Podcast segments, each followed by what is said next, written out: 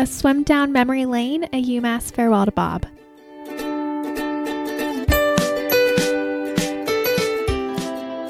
When you think about this season, when you think about everything we go through, when you think about the process, and the process is every single thing that we do during the year, from the first meeting to the last, from every practice, every single opportunity in the weight room, in the dry room, everything that we do. Every time you get on the bus and go to the meet, every time you warm up, every time you warm down, everything that we do, you have to do it together. You have to become one.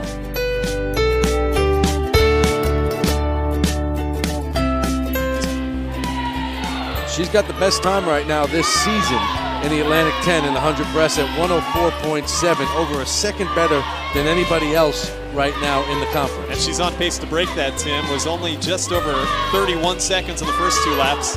And Stralsik turning for home. She looks like she might have cooled her jets just a little bit there. Uh, she went out really fast for a dual meet, and she'll be she'll be close, but it, will uh, you know she just wanted to make sure she got out for the win more than anything else. And that she does. A time of 107.21. Second place again goes to the men and women. Megan Nowak. And in third will be Tavis Potter. So it's a 1 2 3 sweep.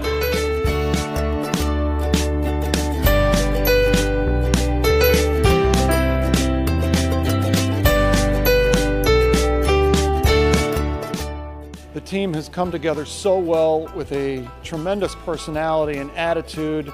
Um, we've, we, it, it has been really fun working with this team in the first few weeks, but they are really ready to get into a meet. At this time of year, we've been five full weeks, no meets, so they're really excited, especially when we open up at home. So it's going to be a, a very good event on Saturday.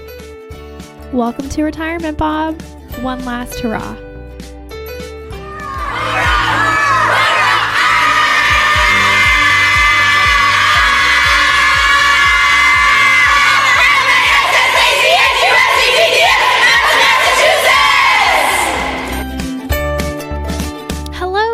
Here, and welcome to day 52 of the podcast. Hi, Bob. It is Friday, and we are feeling so great today, and we have a really fun guest. We welcome Sharyn Harrison to the podcast, class of 2001, and it was so much fun to chat with her and hear what life is like in New York City. And we we have a lot of really great memories to share. So she was on the team when um, they uh, placed first place at uh, championships. So it was great to hear from her perspective what that experience was like. And and 2001 is always so famous to hear because I know that Bob is super proud of finally winning A10 championships. And so it was just a, a really, really great time to chat with her. So let's go ahead and dive right in.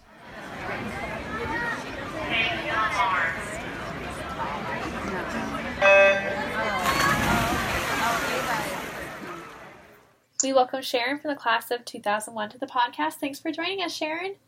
Thank you for having me. Of course. We are here celebrating Bob's retirement, and I'd love to hear some of your favorite memories of him.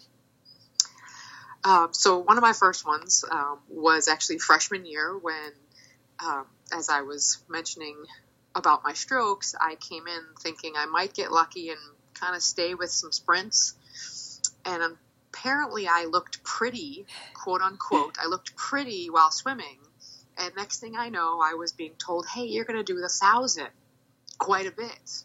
and I kind of was mortified, but said, well, I guess. Um, and we were up in Boston for the Terrier Invitational, mm-hmm. and I don't know who it was on the team, but somebody wasn't feeling well and, and was relatively sick, and it was, hey, you're going to do the mile today. And I kind of was like, oh, I, okay. And I told my mother, and my mom laughed because she's like, we're going to get to see you swim more in one swim meet than we've watched you swim in most of your life. like so a 20 true. minute race, give or take.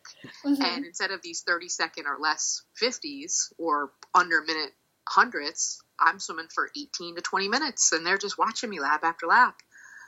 And I had never been more scared and excited and nervous all at the same time because I was like, I don't know how to do this, Mm-hmm. but Bob said you're going to do it, so I guess I'm going to do it.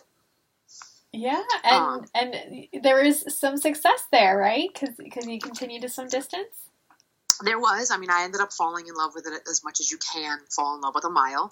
Um, did it quite a few times after that. Um, learned how to race it different ways because I had never done it before. So my first time was just figure it out as you go.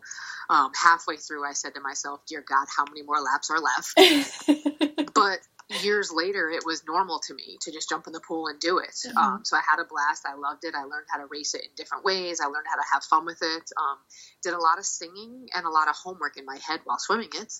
Um, what per- a perfect way to spend time in the pool.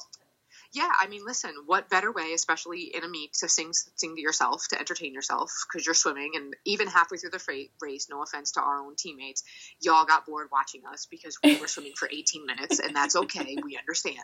So you sing to yourself, and then in Mhm. practice, you just do a lot of homework. So by the time you get home, you're like, oh, here you go, and you just write all your answers down because you've been going through it in your head for the last four hours of swim practice. hmm Yeah, I, So- I definitely miss that element of swimming where you were just so engaged and um it and it, the time would just go by.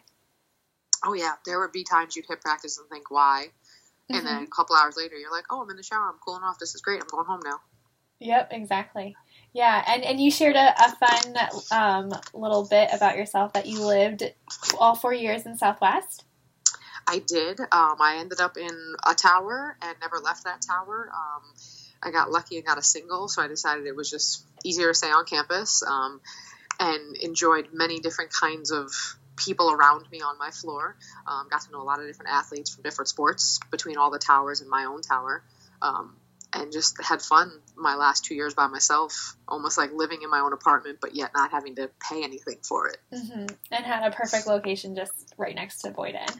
Oh yes, rolling out of bed for those, you know, 4:30 a.m. practices was great. So you could just kind of shuffle your way over to Boyden in your sweats and land in the pool and be like, "Oh, I only had a 10-minute walk versus some of the people that were either off campus or dear god, there was a girl on my team that was like up in Sylvan at the time." Oh, wow. And I felt for her because I was like, "How do you do it? How do you get from there to there that early in the morning?" yeah, that is definitely a hike uh, coming from Yeah. over there. Yeah. And um, Bob did such a great job with creating a fun atmosphere on the team. Um, how was that during your four years?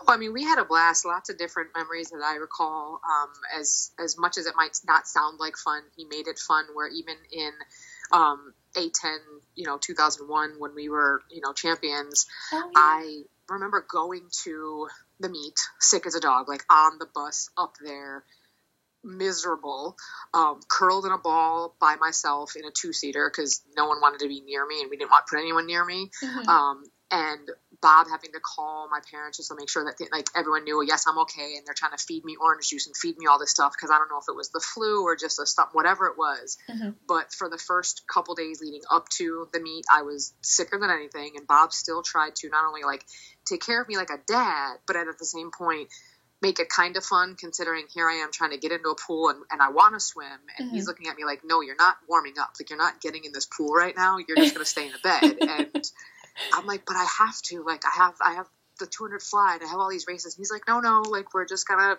figure this out like here you go and I was allowed to go to the pool but I was bundled up in like clothes and hoodies and things Oh. um, until finally I convinced him like I need to warm up if I'm going to swim in this, which I did swim in the meet. I'm like I need to kind of get in the pool, right. um, but we still tried to have fun with it. Um, as sick as I was, and as much orange juice as he shoved down my throat, which was not fun. It, I, I just laughed because we would sit in the back and talk about it, and there were three or four people just laughing with me, trying to keep my spirits up because I was absolutely miserable Mhm. but full well my mind knew well we have a swim meet and we're trying to win this championship so you're gonna figure this out you can die later yeah, yeah. That that's definitely a, a Bob mentality. We're gonna figure it out, and if you need to, you can die later. yeah basically and that's about what it felt like too at the end of that that whole week of swimming i think i probably did die. Oh, yeah. but we had fun. I mean we had a blast and you know a lot of laughter because the boys were there winning that year too. Like we just had a blast between the two teams. As Mhm. miserable as i might have felt on the inside on the outside you weren't showing it because you just kind of would laugh at people and laugh at the things that you know we had built up as a team that year. And here's bob trying to make jokes of everything just to try to keep your spirits up when you feel like you want to die. Mm-hmm. yeah yeah definitely. And and the the 2001 a10 championship is like famous because it's it's the one year that bob really placed first place with everything yes it was a, mm-hmm. and for me it was a really big year because I ended up winning in both. So it was like to come out of the oh. swimming one because the first one that we had won, I missed um, due to some personal stuff and I couldn't be a part of it officially, like at the actual meet. Mm-hmm. Um, so to be a part of that one and to then also go there and do it in an event that I had come to love um, and then watch our team come together the way we did and, and give that to Bob. And then months later, do the same thing with my track team. I was like, I couldn't have been floating on a higher cloud 9 mm-hmm. I still have, I mean, 20 years later almost, it'll be 20 years in May, and I still have my watches from both championships. Oh, so, so incredible. That is, that is so much fun to hear. And, and any well wishes for his retirement? I mean, Bob has, as much as we haven't been able to be in communication a lot because there's everyone's gone through so much in the last 20 years.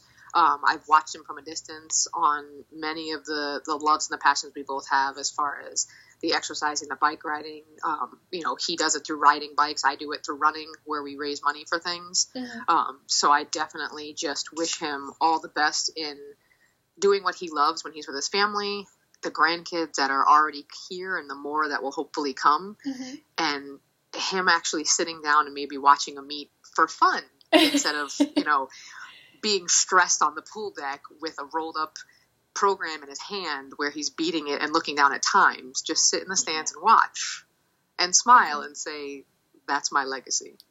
Absolutely, yeah, and and um, it'll be it'll be a big shift to go to a meet and, and watch it for fun for him. Yes, and not be on the deck wandering around aimlessly. He's got to be up in the stands in Boyden, which I don't know last time you've ever seen him in the stands in Boyden. Um, yeah, your guess is as best as mine.